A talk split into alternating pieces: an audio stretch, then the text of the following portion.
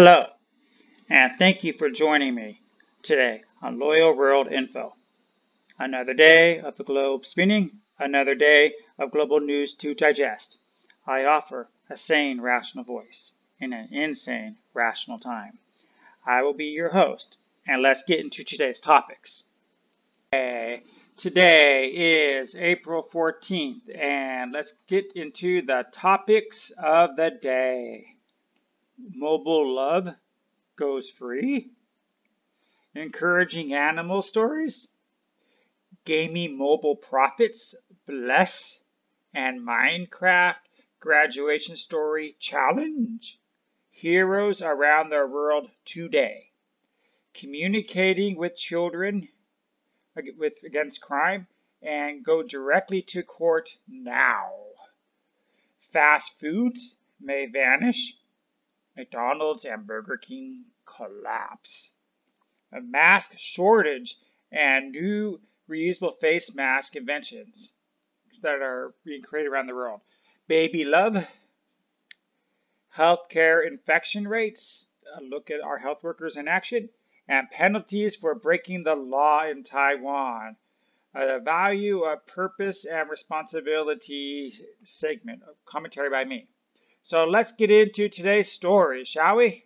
Let's get on to our first topic of the day. And what better topic to talk about than love?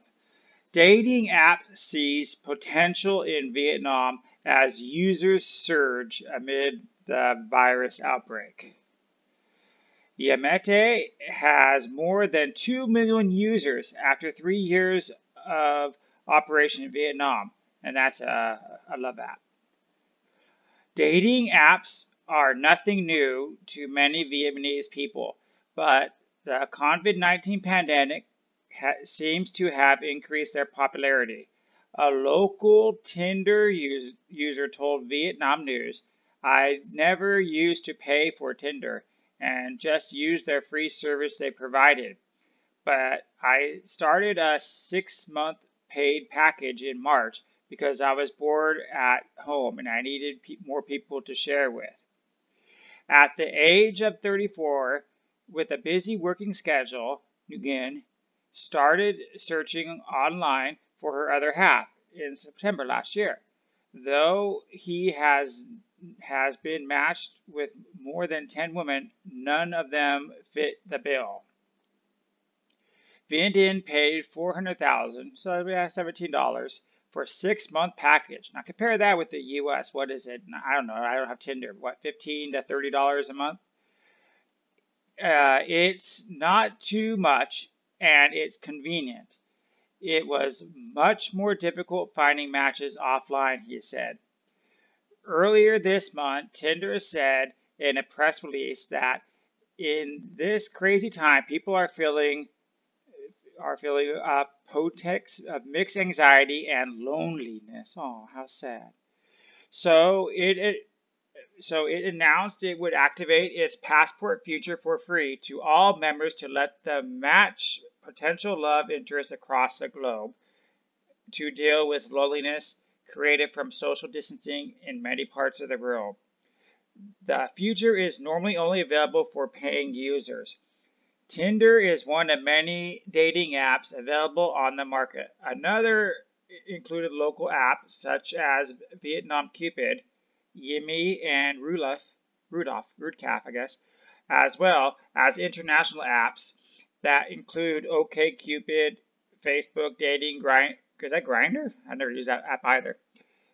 Tinder or Joyride. God, I don't know these names. With a population of 96 million and higher, high number of tech-savvy citizens, Vietnam has a great potential for dating apps.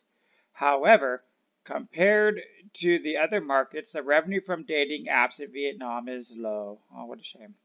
According to the Atlas by AppAnime, it is a mobile status report that says they earn 2.2 billion dong a year. So that's about $2 million. The market's worth is about $1.5 billion in the U.S., $400 million in Japan, and $13 million in India.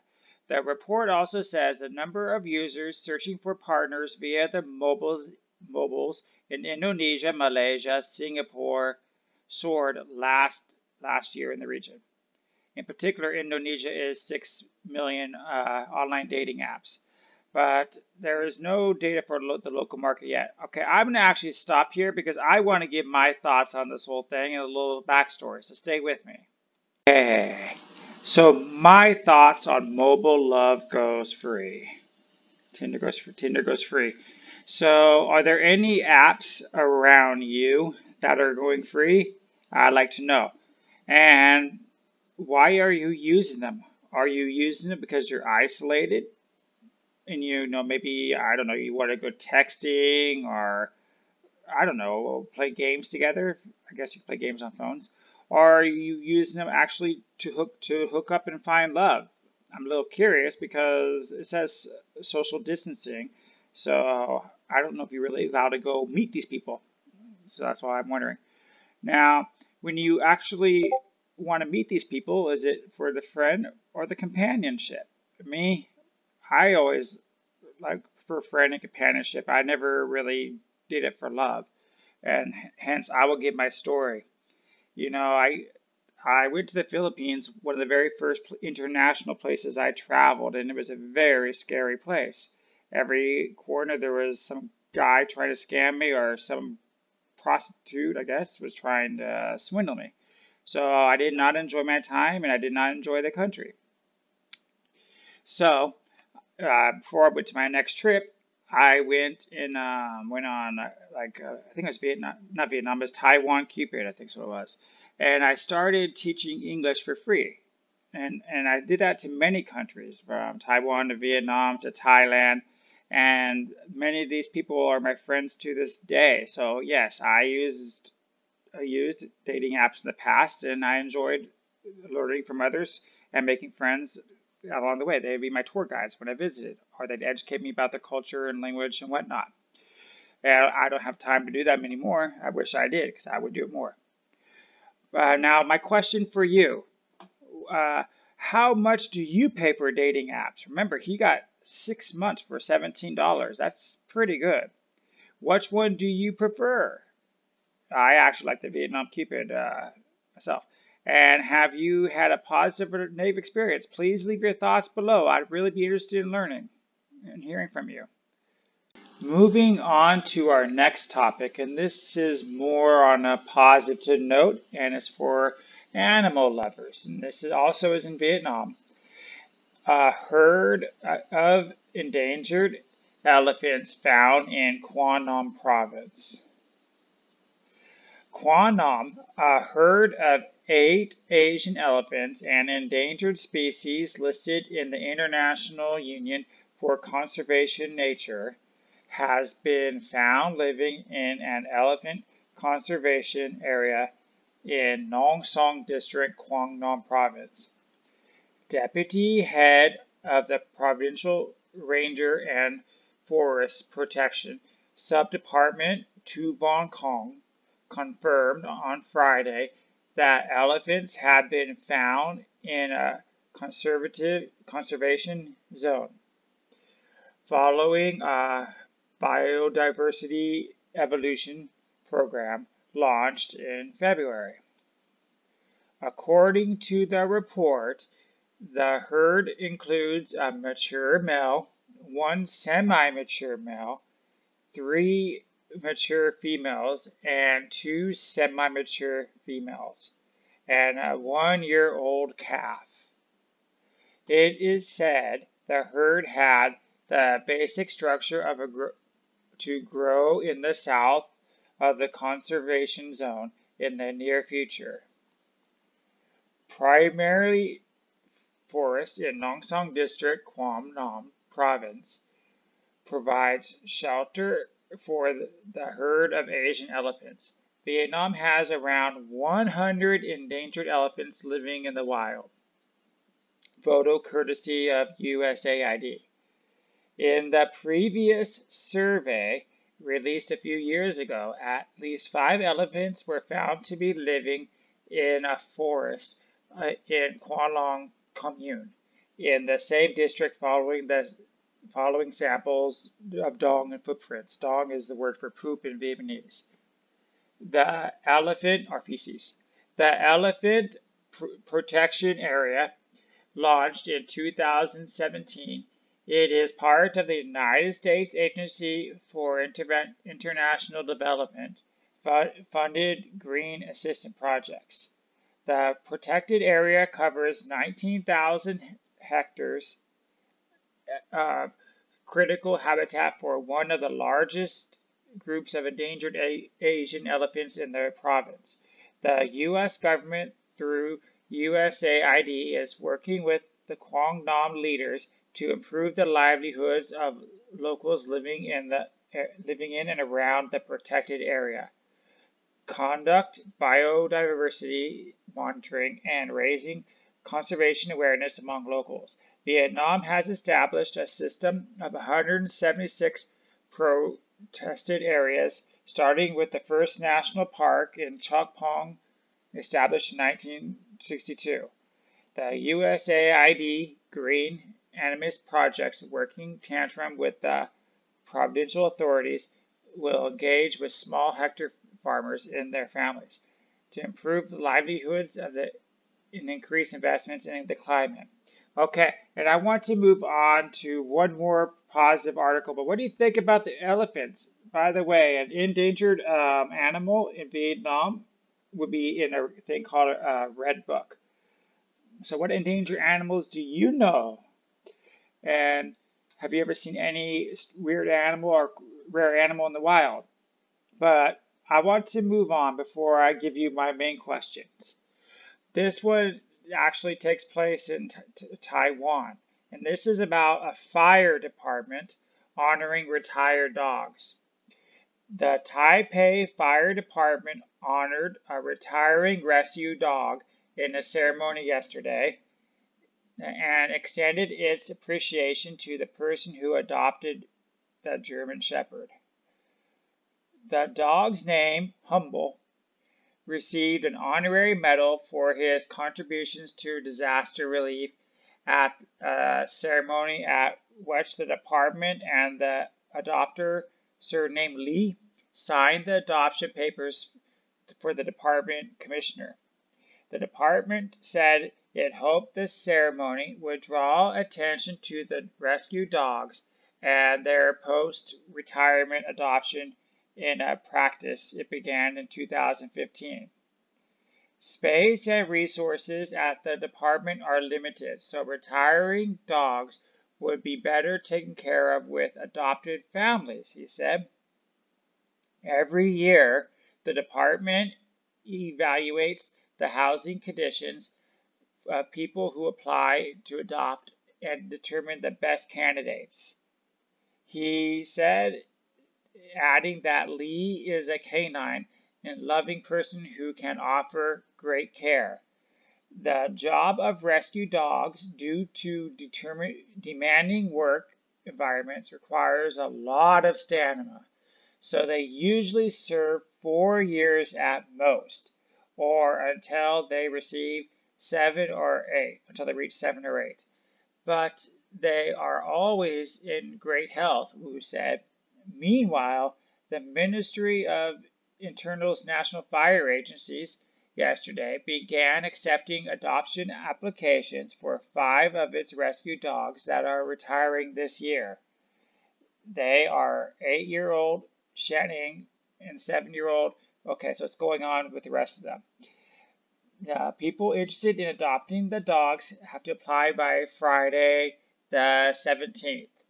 And there'll be more details later. So this is my question. First off, do you work for a fire department or police station? Do you have rescue pets? Or how do you treat them? How are they unique? What do they do?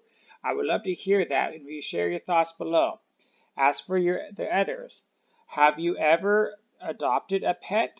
What made you decide to adopt one instead of buying one? Do you know any place people can adopt pets, or agencies they can donate to? Feel free to leave the resources and your thoughts below. And stay tuned for our next topic. Our next two stories of the day deal with gaming, and I'm going to start with the positive one first. The second one's going to be more of a rant. With graduation ceremonies canceled, Thames Park Polytechnic students hold a visual one in Minecraft. And I actually encourage you, if you're listening to this on a podcast, to go to my linked video, and I will have a few pictures of what they did in that video. The graduation ceremonies are important ceremonies events to mark a milestone in one's road in academia. But what's probably more important right now is keeping safe and alive during the deadly global pandemic. It's been a disheartening decision, but 32,500 students across all polytechs and institutes of technical education will not be receiving their diploma, certificates, and transcripts in the grand ceremony. Instead, they'll just have to make do with receiving their academic documents through the mail. Originally scheduled to take place in May and July, the schools have canceled their ceremonies outright to be in line with the government-highlighted safe distancing measures during the outbreak. While some graduating express their disappointment with the Minister for Education, others found an outlet through Minecraft. A student from Team MS Polytechnic School of Business might not be receiving his diploma in the communications and media management on stage, but he sure can get his fellow graduates together online for a virtual ceremony in a sandbox video game. For non-gamers and non-parents, Minecraft is a highly popular video game among kids, where players inhabit a world made of elemental blocks. These blocks can be extracted for raw materials and crafted into tools for structures, even huge structures like buildings and mountains and massive sculptures. The video uploaded on YouTube by Team Math students by the name of Ethan showcased just how elaborate the game graduation ceremony was crafted, complete with giant auditorium, stage, lighting system, and fireworks display. This was done through the game's creative mode, where players have access to all the resources in the game to build whatever they wanted. It was the setting for a jokery graduation. Ethan and several met up in the server and walked the blocky stage to receive the digital certificates, after the introductory speech, of course. It wouldn't be the first time the graduation ceremony was held in Minecraft.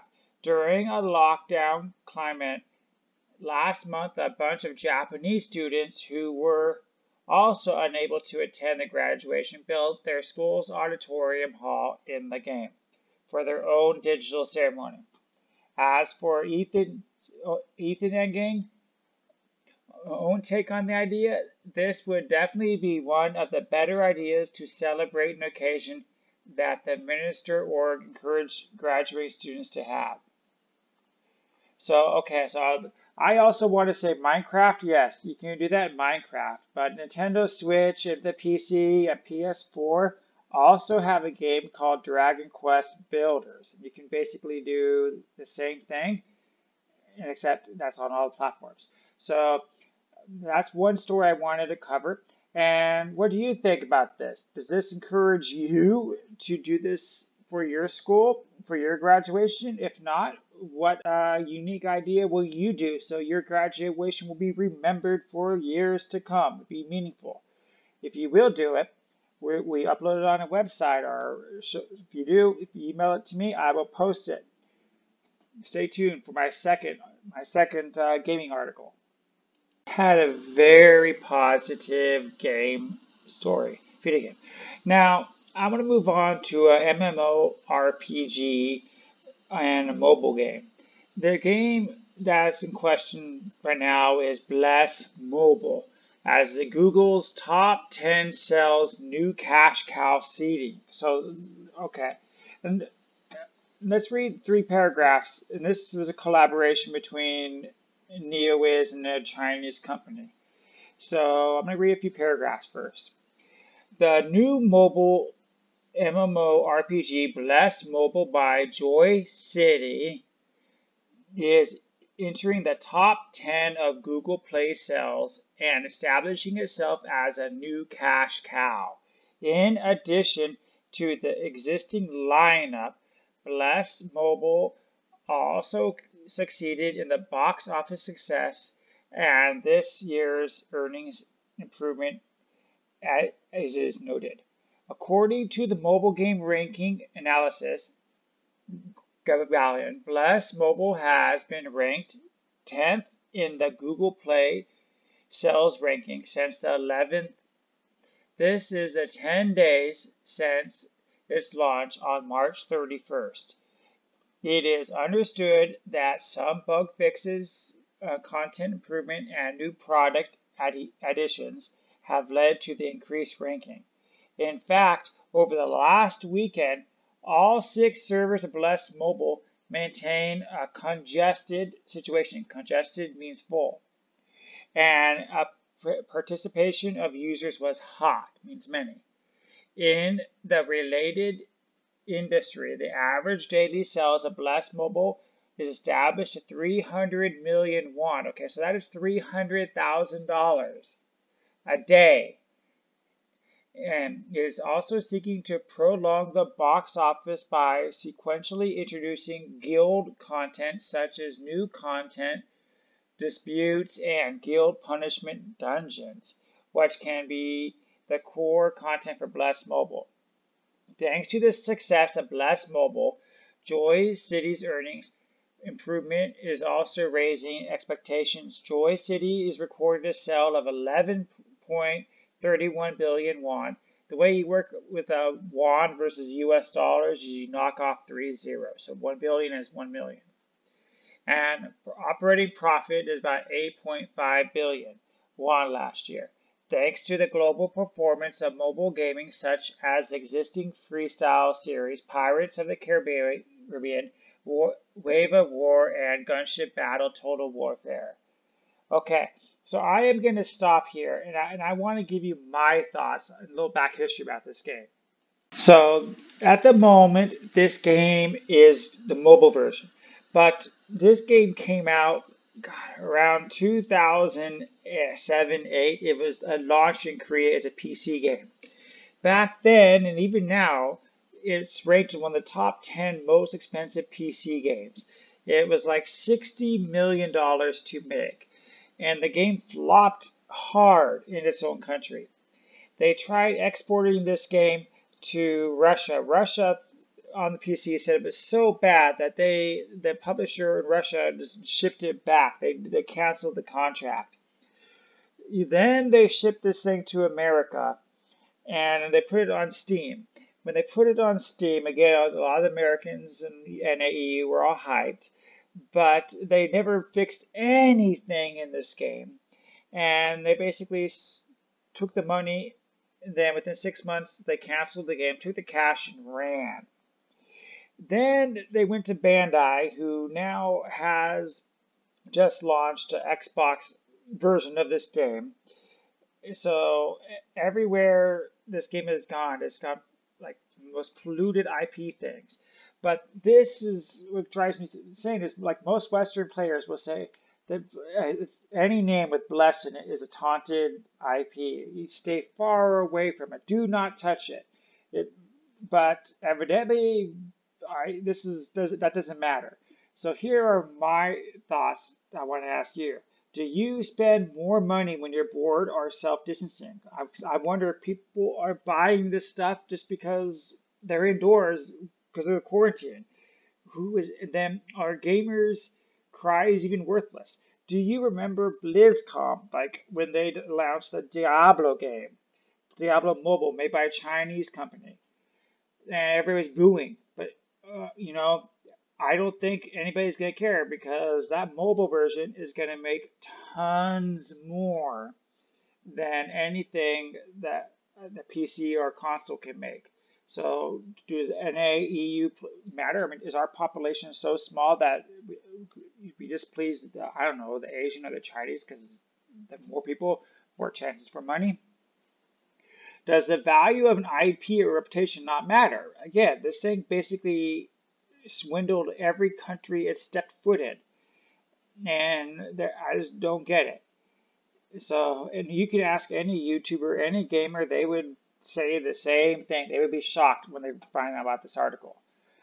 And then, what is it about mobile games that encourages you to spend or act rash? Like, when people say, "Oh my gosh, I spent $20, $30, $40, $50, $100 on FIFA," or when I played Path to Exile, I just bought all these boxes. Or Call of Duty, I bought a red dot.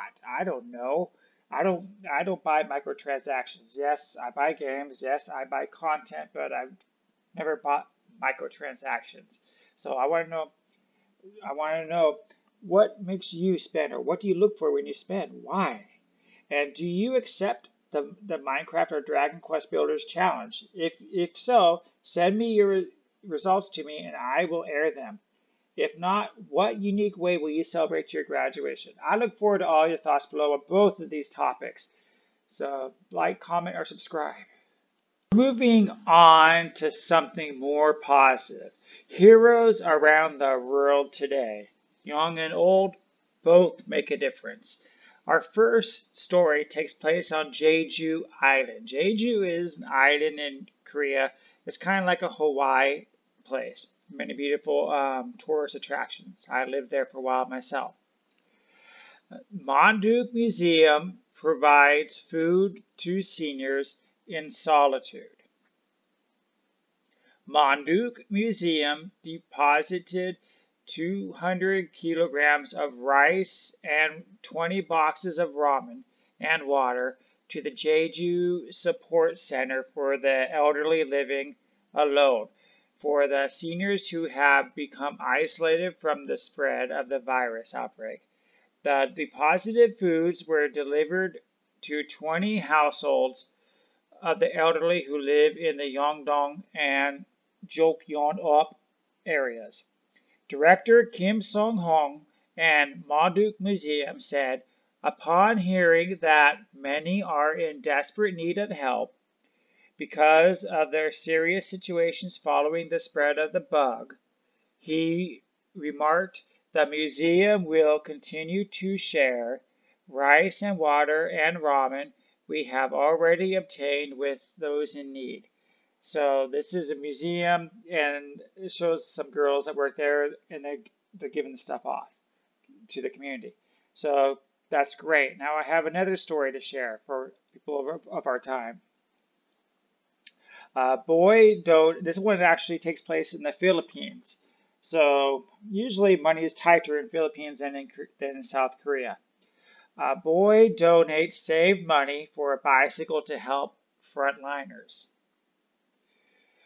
A 6-year-old boy from Alacasan, Cotabato City gave up a chance to have a bicycle on his birthday to instead help the frontliners fighting the virus in the area. The parents of Kurt have been saving money to buy a bike for his birthday on April 13th, but they were surprised when their son informed them that he would rather donate the money. This is my memorial birthday ever. Yeah, instead of buying a bike from my savings, I've decided to buy a pig and celebrate my special day by giving packed lunch to the frontliners in my city, said the birthday boy during an online interview. Thank you, frontliners, for your dedication and sacrifice in the battle. International pageant director and talent manager Joseph Oleg noticed the sacrifice of the frontliners in the area and in the news. Zuhu, who is known in the area as Little Policeman Menandal, said that he is willing to wait for his bicycle next year. Nag offered him prayers. He said, offer him prayers, his mother said.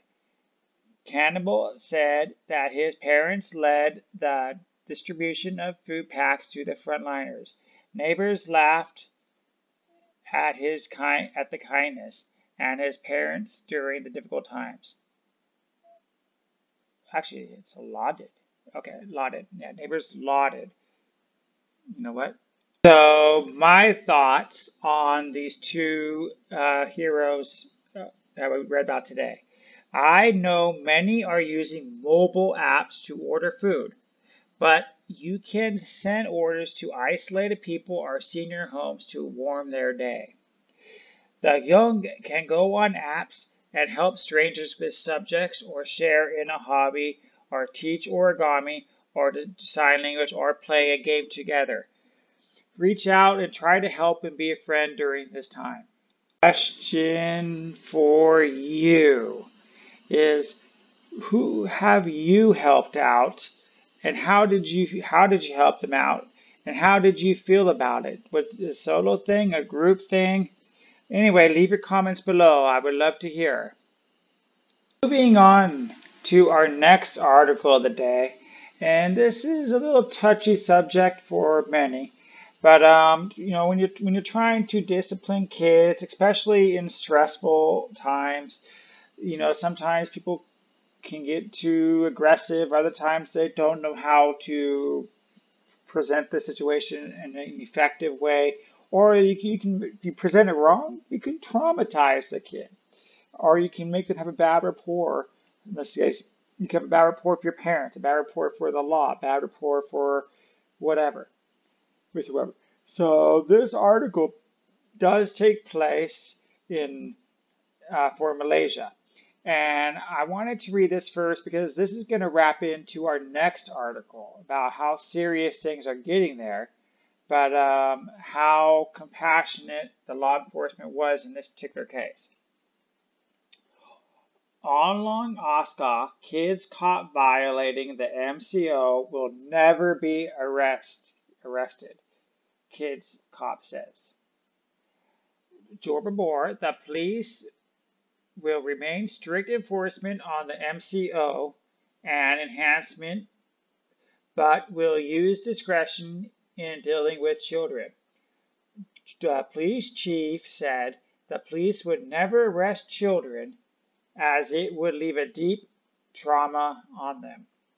He was commenting on the video of Chau Pong who were stopped by a police team passing through the area. We are strict in terms of enforcement of the MCO, but we need to be creative in approaching kids because they are naive. Naive means they don't believe it. Not sure, really? Unicorns exist? Common Ahoy said on April 4th. He said the kids were scolded by the police after receiving a request from the village chief to help monitor the kids' activities in the village. The incident occurred at 2:30 p.m. on Saturday the 11th of April. After the patrol team comprising of a Lance Corporal, Rudison, and a corporal found the children walking behind a park.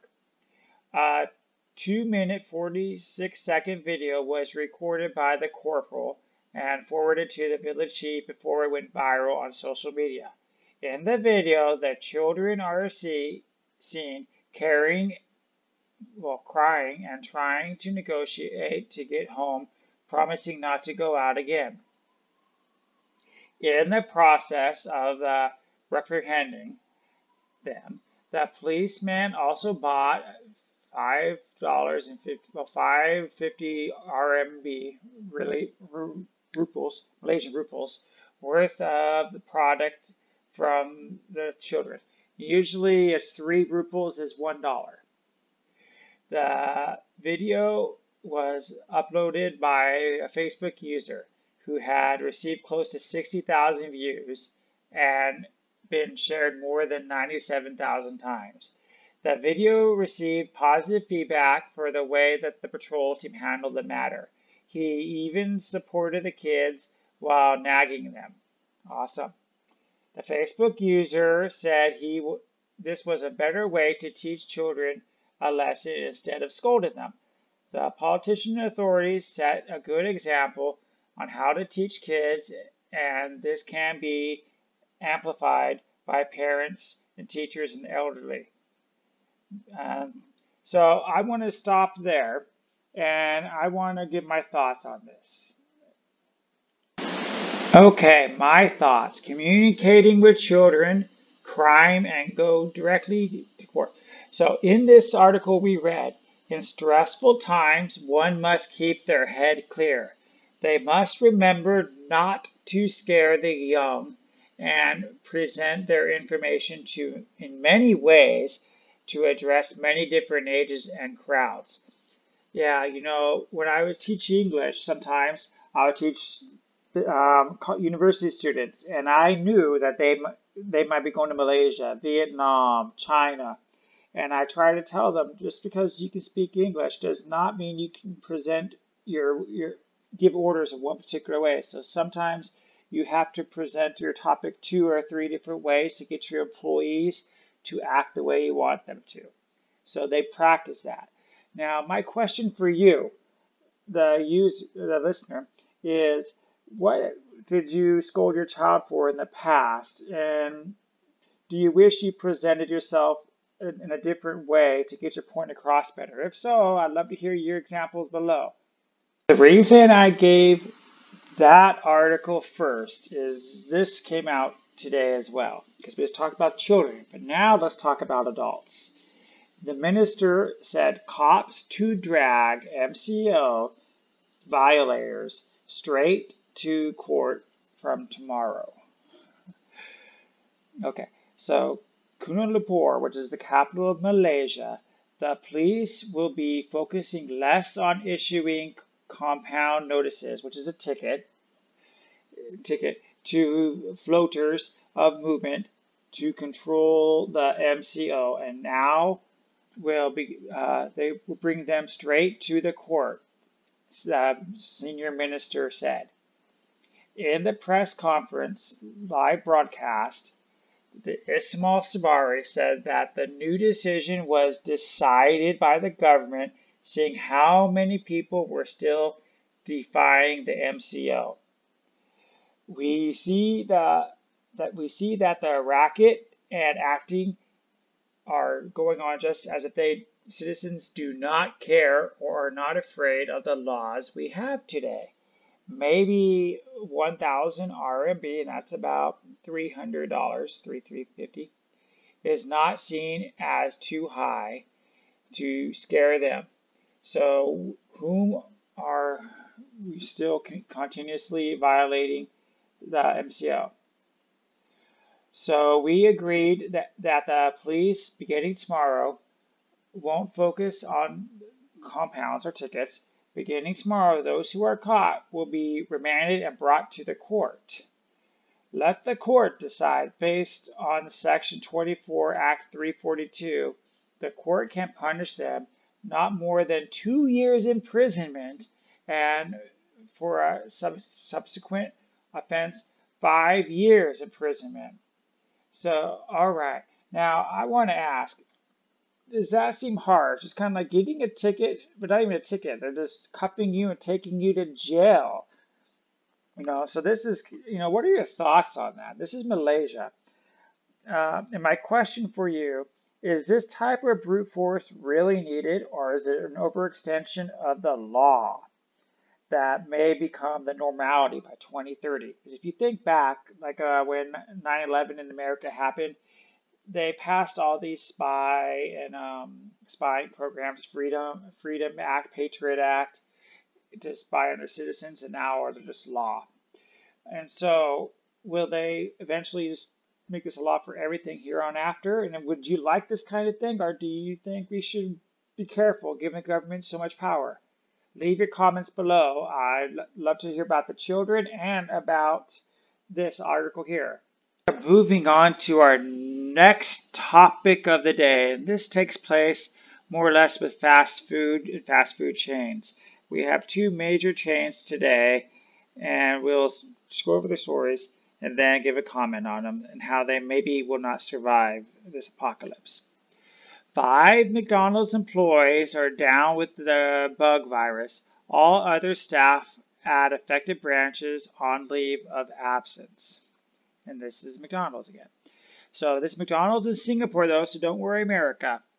5 McDonald's Singapore employees have been diagnosed with the bug at the fast food chain on Sunday. The 5 work at McDonald's in Park Lane on the East Central outlets. They have since been quarantined in the medical facilities and have been monitored by medical personnel in accordance.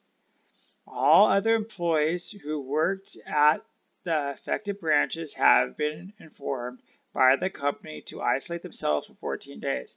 So think about this. Forget the backline members, but think about anybody who it was at a cash register, one of those people, and they are the people that drive through or the ones that hand you your bag or bring your food out to you. If these were one of the 5 members, how many people one day did they have contact with?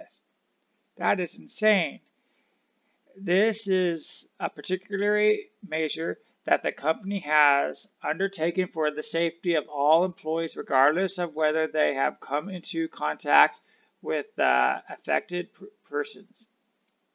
And their daily temperature and health conditions will be closely monitored. The 4 restaurants have also been deep cleaned and closed for business till further notice, in accordance with the National Environment Agency. McDonald's Singapore said the affected employees, comprised of crew of managers, 3 females and 2 males between the ages of 25 and 45 years old.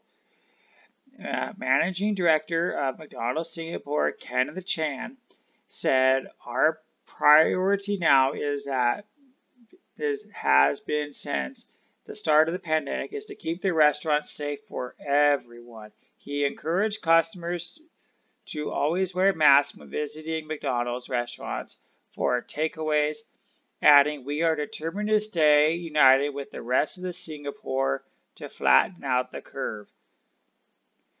All right, so I want to stop there, and I want to bring us to the second article. And this one actually is about Burger King. Okay, can Burger King find a buyer? Okay, so in Burger King's case, they have many stores in. I wanted to bring up New Zealand Burger King as well. In New Zealand has been in a strict lockdown for nearly 3 weeks, and all restaurants, including those serving fast food, have been temporarily closed. Company receivers said Tuesday they hope to sell dozens of Burger King restaurants to a new franchise as the owner and get them reopened after the lockdown ends. So my question is, what is it about retail space? What do you think is going to happen to these sit-down diners? Whether it's McDonald's, it's Burger King, it's Pizza Hut, Taco Bell. You know, what is the value of retail space if you can't make money off of it?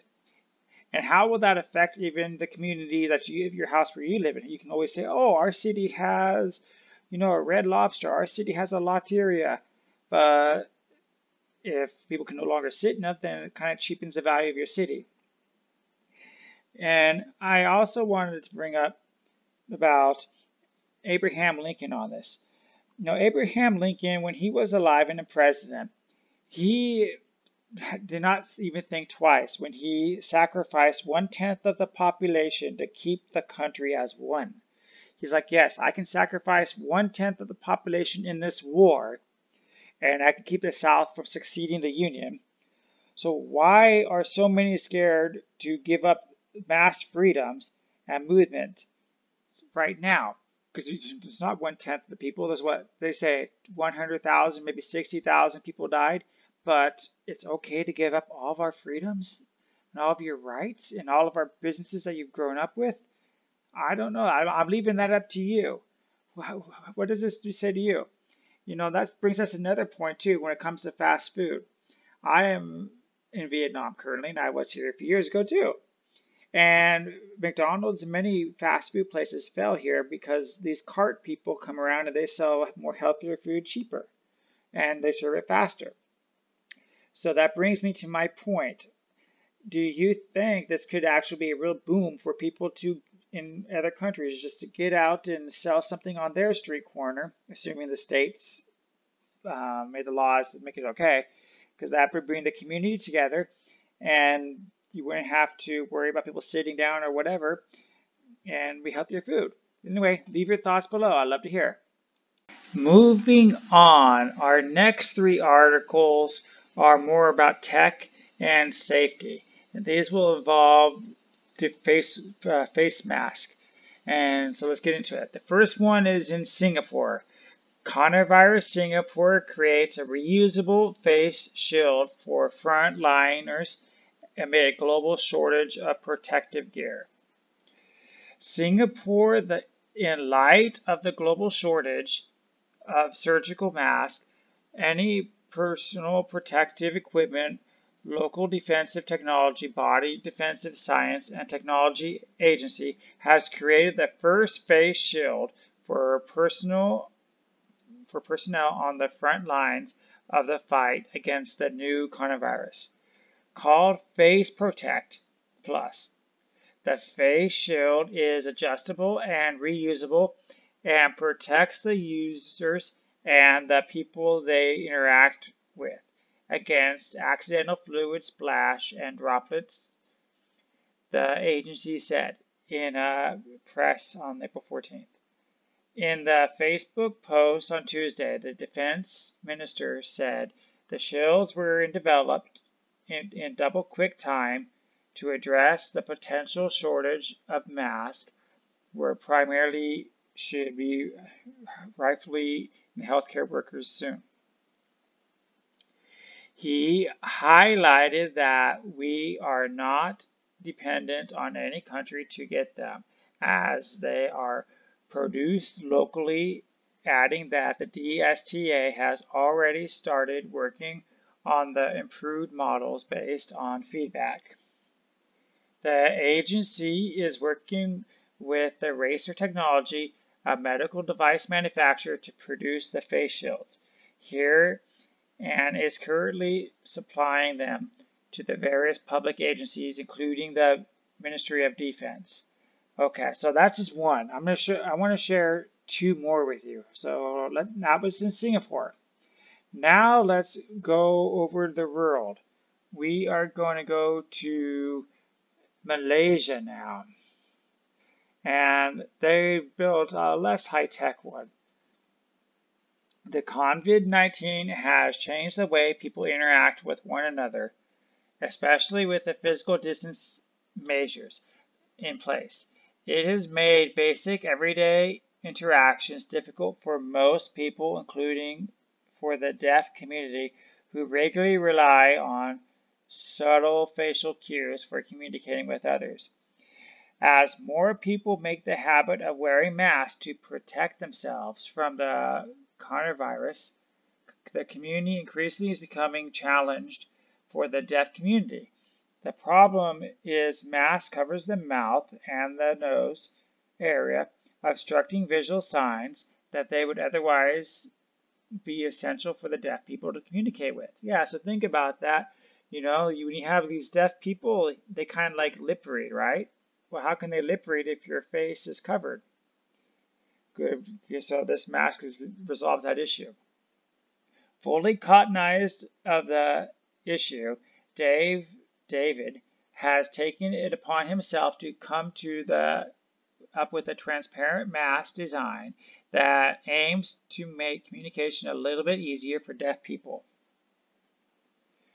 during the virus. The 41-year-old resident of Single Village, Maha, said they need for the mask that allowed others to see lip movement has become increasingly urgent. Okay, so this goes on about that, and there's a picture of this that I will put on the YouTube that you can look at. And I think this addresses a problem that no one really talked about, and they found a solution for it. Now, I want to wrap things up here with, now, when people give birth, the babies are most exposed to every kind of germ there is in the world, right? And because of the new virus, everything airborne can get them sick. So in Thailand, the Thai hospitals protect babies born in a pandemic with a face shield. And they show this off too. Fast asleep, saddled in a towel, and a snug pink beanie, a baby born during the pandemic of Thai hospital needs one last item to ensure her health. It's a face shield. The Bangkok hospitals are using the shields on newborns in the maternity wards to protect the spread of the virus. Thailand's have detected 2,600 cases of the virus with 41 deaths, a relatively low number despite that being the first country outside China to record the information. So if you want to see that picture, that's on Facebook as well. And my question for you, since we learned about the deaf people and the baby issue, what your creative minds around you or in your community, what have they come up with to solve problems that are caused by social distancing or the virus? And what new helpful tech apps or inventions have you seen come about over this crisis? Please list your thoughts and comments below. I'd love to hear from them. On our next article of the day, this one's from Ukraine. It goes almost 600 healthcare workers infected with the virus in Ukraine. So this is a shout out not just to Ukraine, but to all the medical workers on the front lines. Like I recall yesterday, there was an article about some doctor, I don't know if it was in America or some other place in Asia, but they got the virus and then because they're working, and then they couldn't go home to their kid. They were separated because of that. So let's read about this teeny article. And again, this is a shout out, and I think you should appreciate your medical workers. Almost 600 healthcare workers in Ukraine have tested positive for the bug since epidemic began. Health Minister Stefan said that this at the beginning of April 14th, as Ukraine reported, since the beginning of this epidemic, a total of 12,000 people with suspected bug 19 have been recorded in Ukraine, including 1,659 healthcare workers. 3,372 cases of Bug-19 have been confirmed, including 594 healthcare workers. According to Health Minister, 64 cases of the bug have been reported among the healthcare workers over the past day. Wow. As of Tuesday morning, Ukraine reported 3,372 laboratory-confirmed bug cases, including 98 deaths and 120 recoveries. So again, this is a shout-out to show how real things are, and this kind of reminds me of 9/11 in America when I grew up. These towers came down, and all these firefighters, they ran in there, and then they got out whoever they could. Eventually, the building came down upon them and killed many. Others did survive, but the ones that survived, they had usually lung problems because of all the smoke they inhaled, and it took years and decades for them to actually get health coverage to clear that up. So my point is, though, they put their lives on the line for the public. And that's why I wanted you guys to always remember every day to give a thanks or a shout out to these kind of people. And then moving on to our last story of the day. Okay, this is the last article of the day. And it's probably going to be the hottest topic and most emotional one I'm going to do today. So first I'm going to read the article. Then I'm going to give you my opinion and why it disturbs me so much. A North Taiwan family of 4 fined for violating the virus quarantine rules. This again is in the Taiwan news. Taipei Times. A woman from Kuyong, her daughter-in-law and 2 grandchildren violated the virus quarantine rules, leading to a fine of 1.7 million Taiwanese dollars, which is $56,000 US. The 4 should have stayed home for 14 days after returning home from a trip to the United States. So they kind of flew in, for self-quarantine for 14 days, but they didn't.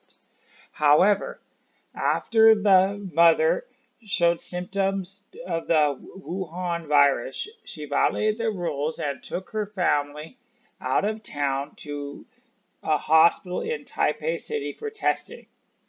After the woman tested positive, she received the maximum fine of $1 million because her trip to Taipei was ruled as a high-risk outing.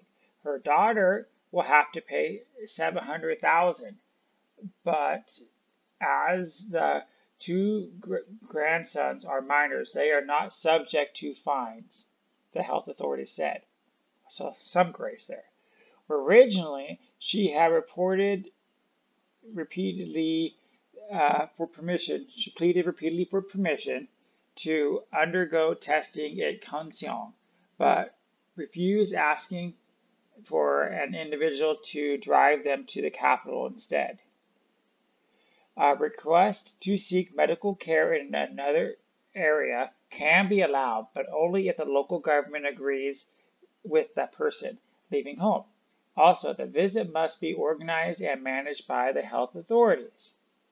In the Kaohsiung's case, not only did the woman not seek approval of the 2 cities involved, but she also arranged for private transport without consulting authorities, according to the UND report.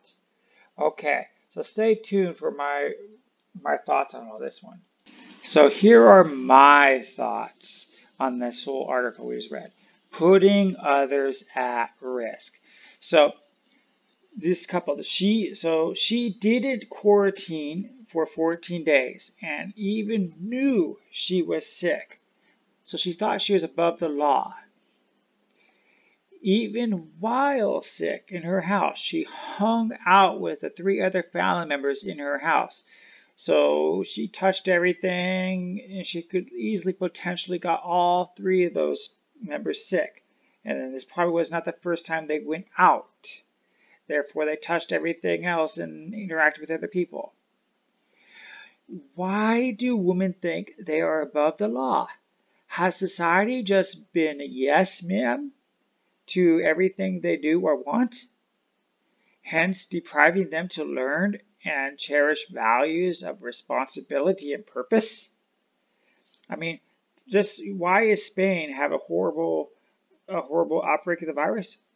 They already linked that to the women's movement because they just all walked on the street, and even during the pandemic, they thought, hey, we're above the law, we're going to do what we want. And guess what? They should charge those women for all the healthcare bills, all the cumulative damages for all the people who lost wages. But again, they don't care, and they think they can do whatever they want. And have we as a society failed in raising good women in our generation to be able to nurture and produce good families? Yes, I know there are countries and there are cultures out there that do a really good job at this, and this is their purpose for their culture, for their country. But if we want to talk about, like a lot of the Western ones, they keep putting that too much on that individualism or independence, but you know, independence and individualism is false. You could be the most popular player like Tom Brady, but you have to have your team to either cover for you when people want to tackle for you. You have to have your wide receiver open to catch the ball. So yes, they prop you up, but there's a team to accomplish the goal, a team to build something. And a lot of people have forgot that in this generation. Most countries cheerlead women to walk away from families, usually to extract resources from them easily. You know, I'm not really totally dog on the divorce rates and whatnot, but because some countries have high, some have low. But when a country makes it so divorces are paid for by the government or just fill out papers, this and that, basically they want the easiest way to extract resources with the least amount of work. And if it is, hey, we'll pay for all the fees just so we can get more from this person, then they will do it, and therefore we promote it. And moving on, this particular girl, she put her children's lives at risk. We know the young and old are the two highest risk groups. Remember, most of the old people die not necessarily with the virus, but they die of other conditions with the virus, and the young don't have the high immune system. So she did a double no-no. An emotional person or an individual is very easy to control versus a family unit. That's, you know, most good examples. If a woman breaks down, most people want to go and help. Or if somebody is in rage or fear or scared, they will sign away their rights. So be careful, you know, don't let people get advantage of your emotions.